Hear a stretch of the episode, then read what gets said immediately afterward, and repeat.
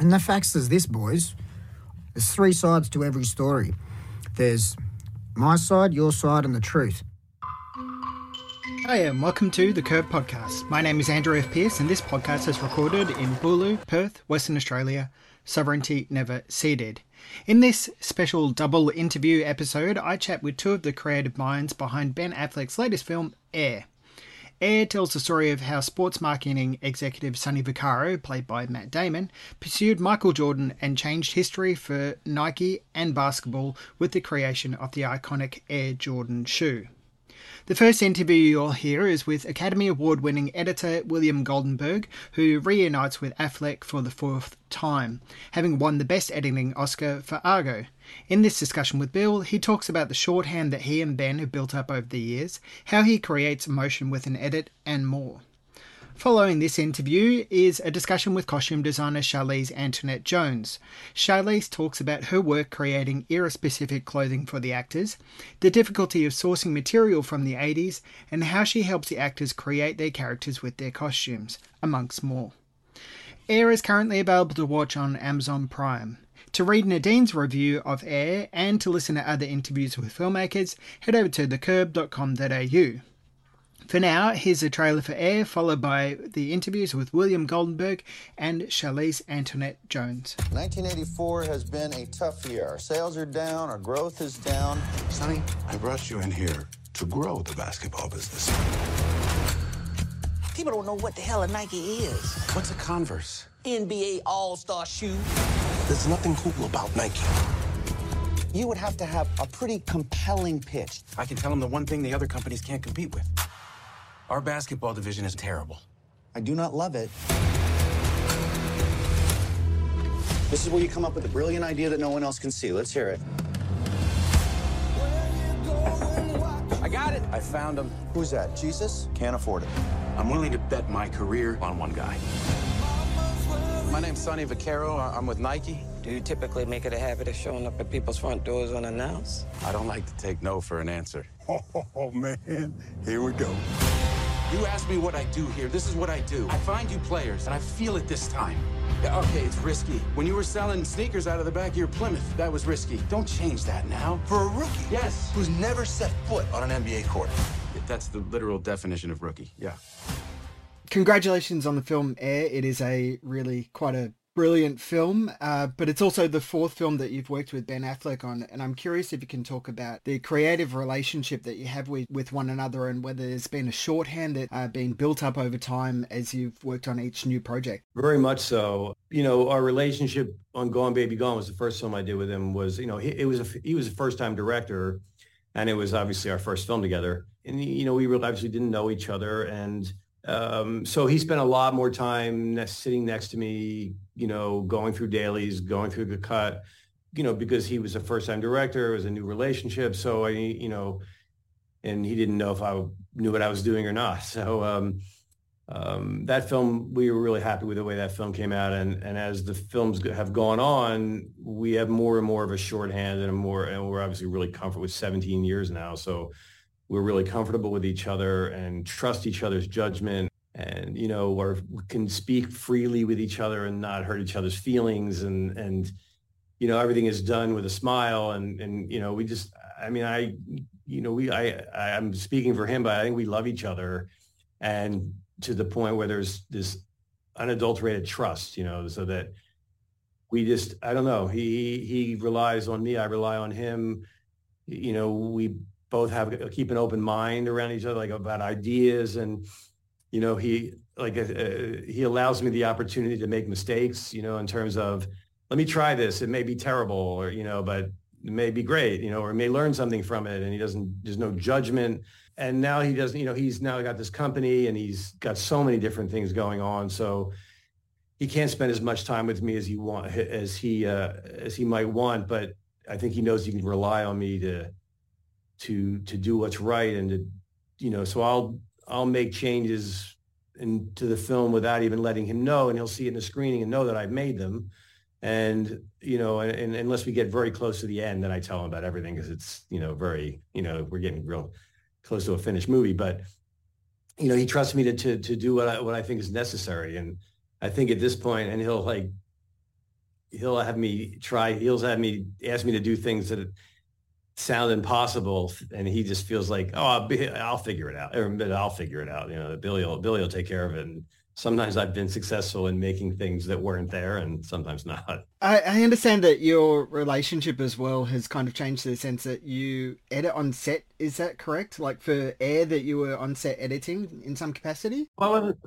I wasn't on set. What happened was, I mean, technically I was, but um, we shot the production office, the set, all the sets, almost all the sets, and the editing room and the wardrobe department, the production design, everything in one building in Santa Monica, California, about 10 minutes from my house, which was wonderful. Um, so everything was right there. So he would, between takes, between setups, he'd come down to my room and see what I, what new things I've cut. And he would oftentimes love them and take them and a little device and take them up to the set and show and, and show the crew scenes like five minutes after I finished cutting them. Um, so, and what was great about it was there were times and we were shooting so quickly. Um, there were times where I would put stuff together and put two scenes together and like, wait a second, that doesn't work. You know, we need to, can't go from that to that. There's a passage of time here. We need a transition or we need a, a line here to explain where he's going. And at the end of the day or sometimes in the middle of the day, Ben and Matt would come down to my office in my cutting room and we would talk about, okay, what if he did this? What about this? And come up with ideas about how to get from A to B. And just for me to be in the room while that was happening and it was so f- much fun, you know, and, and so inspiring to watch them. And occasionally I would actually say something. And then they would literally a couple of times go, okay, great, we'll, we'll do that. And we'll be right back. And they would literally run out down the hall to the set and shoot it, you know, because everything was lit. And, you know, Bob Richardson, who's a genius, would, you know, just tweak the lights and they would go, okay, give me this extra and this guy and you say that and boom, you know, and it would be the next day it would be my Avid, you know, and I would cut it in. So that was, you know, again, because we were shooting so fast and I was working, you know, long, long days to keep up the camera so that they would always be able to see what they just shot so they would inform the next day what if we needed to pick anything up um, because of the of the pace they were moving. And there was very maybe one time where we where I had to go and get an extra piece of coverage of Matt for a scene, but you know the the the a few times where the transitions were like we need to shoot a something here. You know you can't. Oh, you know it was like when he goes and sees George Raveling in Los Angeles you know, that little scene where Matt runs out and goes, you know, I'm, I'm going to LA to see George Raveling. And well, that we made up in the room like 10 minutes before they shot it, you know, because we need to explain who this is and where he's going. And, and it was Matt's idea and it was genius. And of course, he's such a fine actor. He could sell anything. And that was a real benefit of being on the set. And, um, and it was also, I mean, it was like, like I said, making a really high end college film kind of with Bob Richardson and the and great. Yeah, it sounds like it's a, a really like a, a, even more of a collaborative process. Obviously, filmmaking is a collaborative process, but even more of a collaborative process than having you there to be able to bounce that feedback off. I'm curious when you edit, do you usually edit to a temp score or anything like that, and how music kind of factored into your editing style for air? Well, I try I try mostly not to cut with music. You know. Um, because what happens is you consciously or subconsciously you start editing to the rhythm of the music and not to the editing and you fool yourself into thinking something works when it might not or works better than you think it does. So generally what i try and do i mean almost in every case is i'll i'll edit the scene to where i really feel like it's strong and playing and then put music in. Because then the music lifts it as opposed to do support you know as opposed to just fake, you know, might fake you into thinking it was better than it is. And when you take the music out, you're like, eh, not that good. So you want the music to just elevate, not, you know, make it. You know what I mean? You want it to take something. I feel like you should be able to play the whole movie without music and then put the music in. You know, it should work without the music. And then where you need to elevate it or, you know, shade it, then you can do that. But to rely on it is a mistake. So I try to not you know, I, with action scenes, the same thing. I try not to put the music until I feel like it's really working well. And this movie is obviously has a lot of songs. um, and um, which was made it really fun. But it just then then it just elevated things that were already working. There, it also reflects the era that it's set in too. I'm curious if you can talk about how you managed to kind of reflect that. It's almost like a, it is a sports film in a way, but with precious little sports. But we get the feeling of a game play, taking place because of the negotiation and stuff like that. How do you reflect that vibe and the 80s vibe in an edit? Well, I mean, luckily for me, a lot of the work was done for me. I mean, you know, the the production design and the costumes and the set deck, you know, set decoration were so spot on, and they gave me such great pieces of film, like inserts and cutaways to different things, and it was able to use all that as texture to like set the set the world and make it you know make it feel so much like the 80s you know whether it was like cutting to Sonny's shoes and seeing his floppy bell bottom pants or you know little video games they were playing. And just little touches just threw the audience back into the 80s especially i mean through me in the 80s you know. I'm the first audience for the cut materials so if i feel it then i figured well i'm assuming the audience will feel it too. I mean, hopefully they do so yeah, I mean, I, I try and I have all that sort of in my head, and then try and like, you know, put it into the film. So um, and, yeah, and the, like I said, the music really helps set people send people back to that era. And um, I don't know, I was in my t- early twenties in the '80s, so I feel like it, it, was serendipitous, and it just kind of worked out like that. I I have I'm an '80s kind of guy anyway, you know there is a surprising level of uh, emotionality that comes with the climax, which is kind of fair for the story in a way, but it's you know paired with a, a, lot of archival footage as well. Can you talk about blending that in in those climactic moments of the film? How you managed to decide the beats of the you know the footage that's shot as well as the archival stuff. You're talking about like when Born in the Born in the USA is playing at the very end. Yeah you know, obviously that's when we're telling what, what happened to each character, you know, or what, you know, a little more about them. And Ben shot those things to be very specific for each character, you know, um, what's his name? Uh, um, Matt Mayer's character who designed the shoe, you know, who designed the Jumpman logo and sort of the satisfaction of that. And, and what's his name? Um, uh, David Falk eating by himself in a restaurant and, but then you know all this sort of archival stuff some of it was scripted and some of it wasn't. And i just you know i had a ton a ton like uh, hours and hours and hours of archival stuff about michael about the time period and and you know the footage of him with obama and the footage of him at the olympics and and the footage of him with the trophy and his dad. Those were all decisions i made in the editing room because i've they made me feel something. So again i just all i can rely on is the way i feel way things make me feel and hope the audience feels the same way.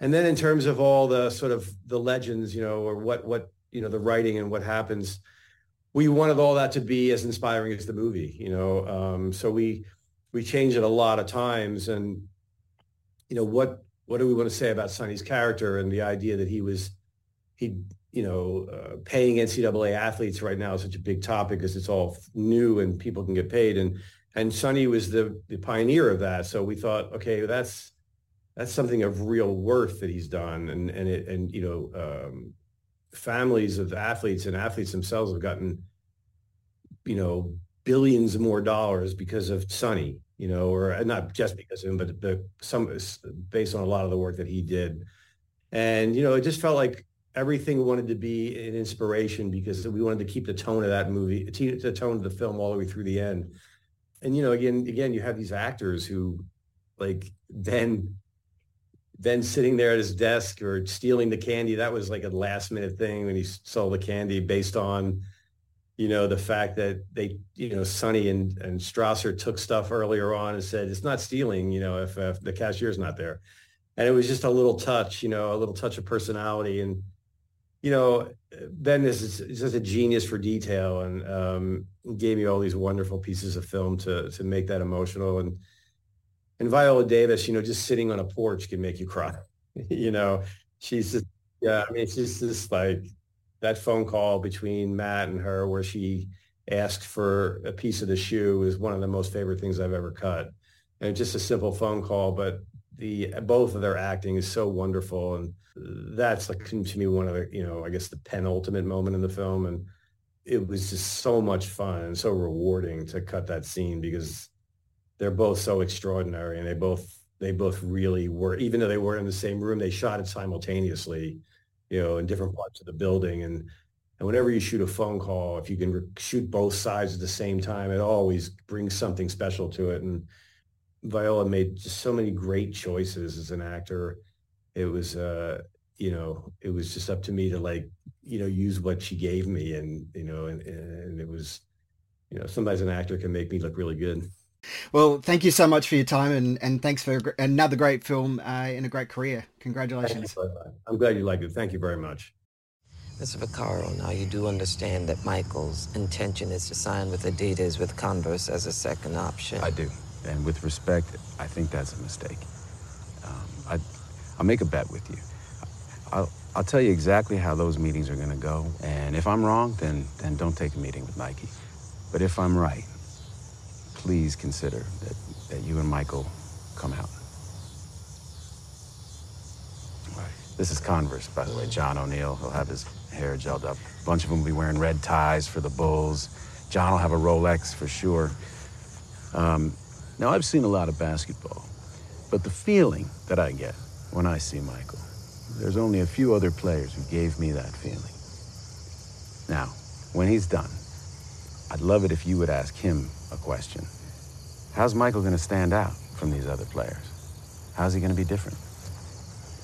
What about Michael's meeting with Adidas? Michael's top choice is Adidas. Hello, Mrs. Jordan. Oh, no, Welcome You to... could just tell me. Okay, sorry. Here's what they'll say.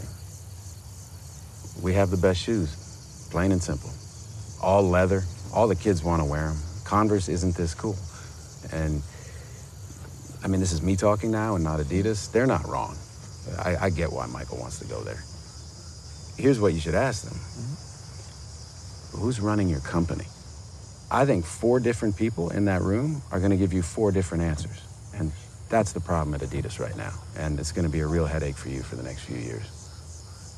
What should I ask you? Ask me why I'm in Wilmington, North Carolina. Why are you in Wilmington, North Carolina? because I believe in your son. Congratulations on the film. It is uh, really quite a brilliant film, and your work in there as uh, working with the costumes is is really quite impressive as well.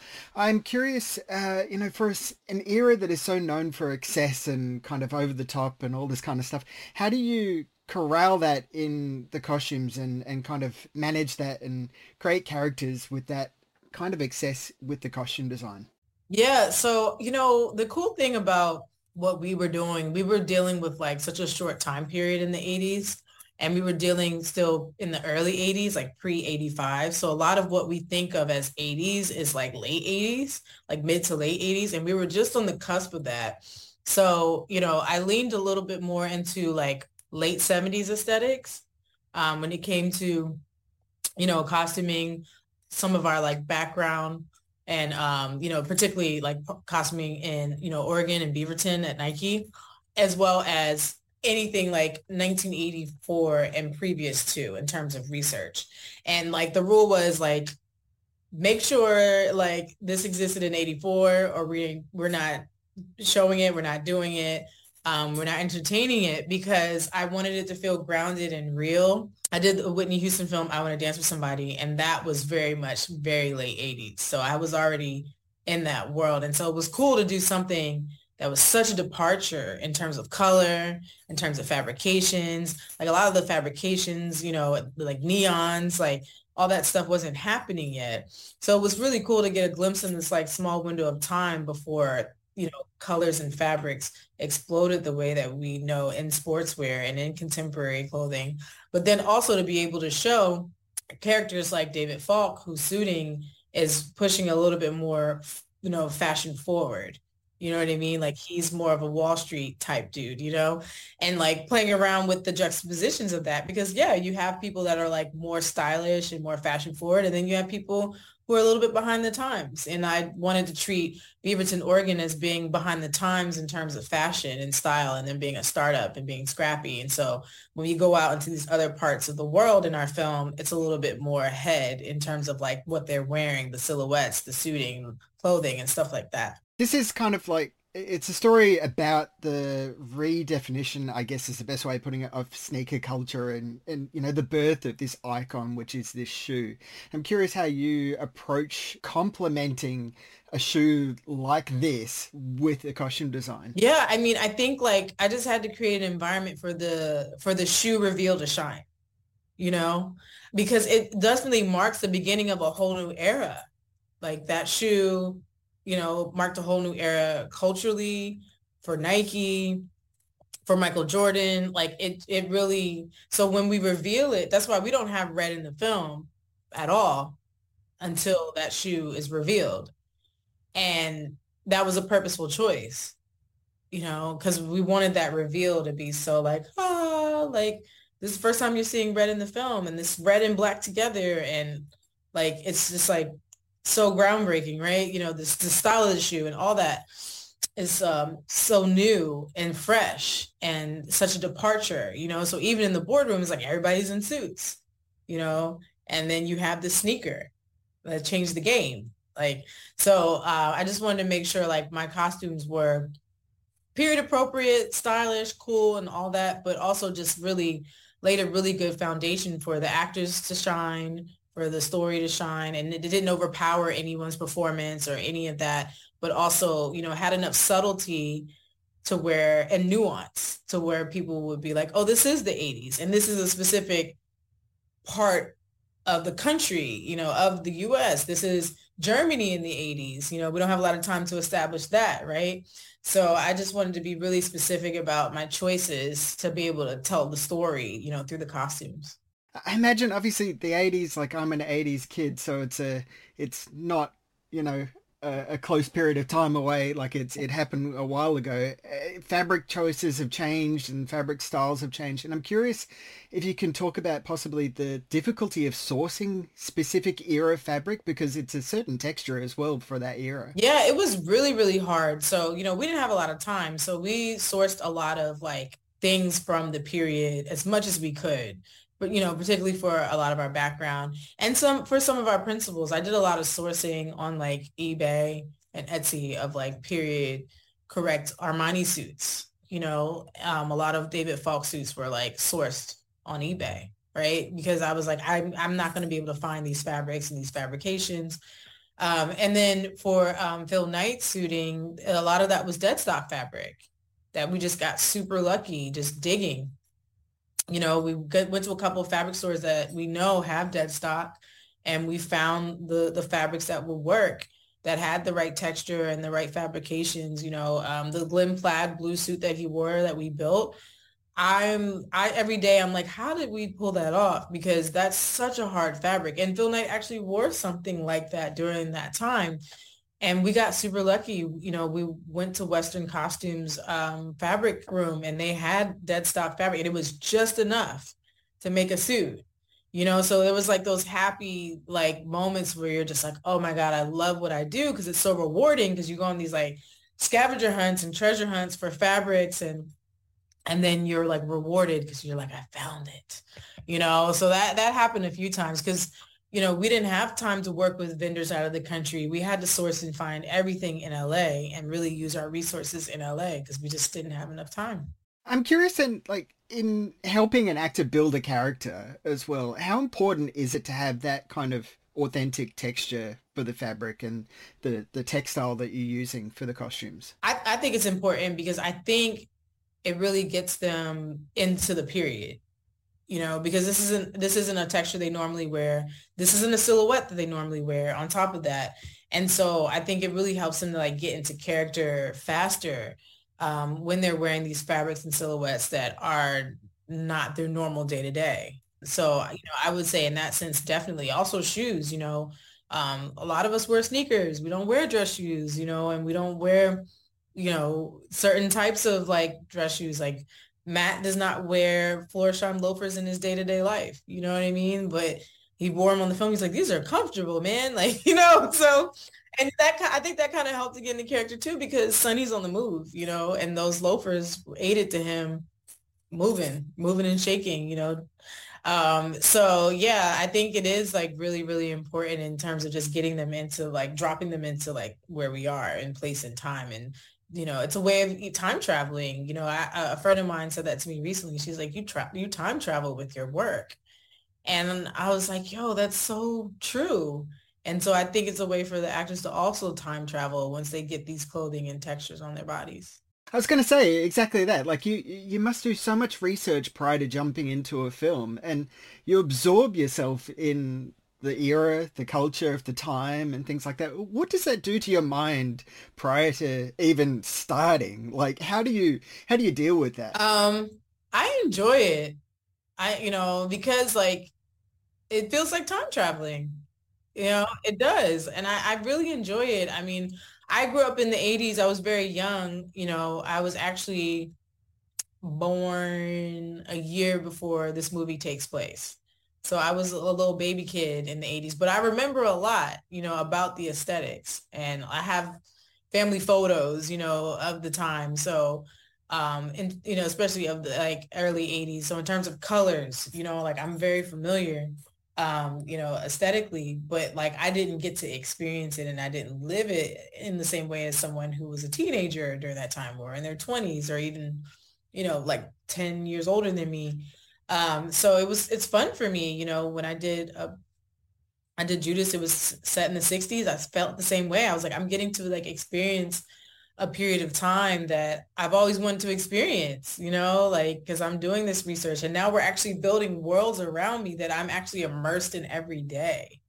You know, like it's so cool. You know, I think in terms of like what it does to my mind, I think it just like allows me to like be a better designer and just have more references, you know, because I, think it's very important to know like history, you know, in general and then like fashion history and like cultural have cultural cultural understandings of why people wore what they wore and did what they did throughout time in, in this country and how much of that is like politically motivated um, economically motivated motivated by environment you know place you know what i mean? Like oregon versus north carolina um so i you know i'm i'm just like a huge nerd in this when it comes to this stuff so i love it yeah, I mean, I love that. That's uh, obviously a costume can tell so much about a person, and it tells, as you're saying, their economic economic status, where they're from, and all that kind of stuff, and it, it informs so much of, in a historical perspective.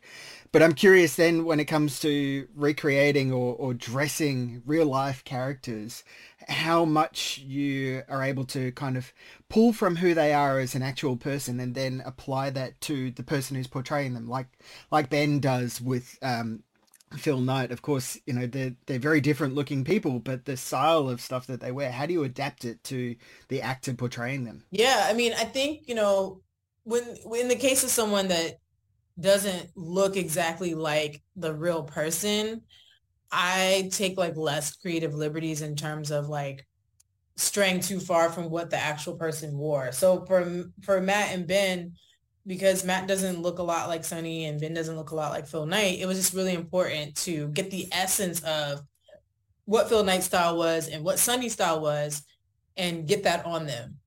You know, get that on their bodies and like and for um for Phil Knight specifically, like really recreate looks. So people will be like, oh, that's Phil Knight.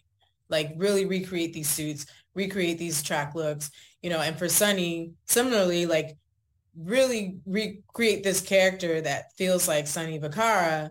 And so when you look up an image of Sonny Vaccaro, you're like, oh yeah, like that makes sense. The real Sonny dresses like that. And the real Sonny actually came to set with his wife and saw Matt in costume and they freaked out because he, he's like, I have that shirt. She's like, did you take that from his closet? And I was like, no, but that's so rewarding. And that rarely happens, you know, where like the real person comes to set and is one happy. two, it's like, oh, you did a good job, you know, dressing someone like me and is like happy about it, you know. Um, so that that was really, really cool. It was really cool. A lot of the conversation we're, we're having is reflecting back on the past, and I'm curious if you can talk about the decision that you made to become a costume designer. Was there a particular film or, or theater piece that you saw that you went, this is it, this is the career path I want to follow? I think it was honestly Malcolm X, Ruth Carter's Mal- Malcolm X, her costuming in Mal- Malcolm X, because Malcolm Little, who becomes Malcolm X, goes through so many changes through his costume throughout the course of the film. And it shows his transformation politically, spiritually, and you know through through his assassination. And I just felt like she did an amazing job with that film. And I don't think I was aware of costume design as a career, like an obtainable career until I knew about her. And I think I found out about her, you know, after that film came out. And she, I believe she, she got nominated, I think, for that as well. So um, yeah, I think Malcolm X is probably like a huge reason why I'm a costume designer because I remember just being really affected by the costumes in that film as well as the story, you know, obviously, and the fact that a 27 year old black woman did it at the time was really dope. Um, so that's definitely a reason why I'm here. And then another film, I have two more that are like really so far from Malcolm X. Um, Mary Poppins. Uh, three more. Mary Poppins, Cleopatra, and Elizabeth Taylor, and Ben-Hur. So Ben-Hur is another film that shows the transformation, you know, the lead transformation over time through costuming, through the story. So that's another one like similar to Malcolm X that um in that way. And then um, Mary Poppins is just so much fun and it's a period piece and it's just so fun. And the vaudeville. And then Cleopatra is just like so ornate. Like they had the most money and they just did ridiculous things. Um, so yeah, I would say like those films had like a huge impact on me as a child because of the costuming and like me just really loving them and watching them for the costuming over and over again thank you so much for your time, Charlese, and, and talking about your great work here. Congratulations. I'm looking forward to seeing uh, what eras you dig into going forward. It's going to be great. Congratulations. So nice to meet you. Thank you so much.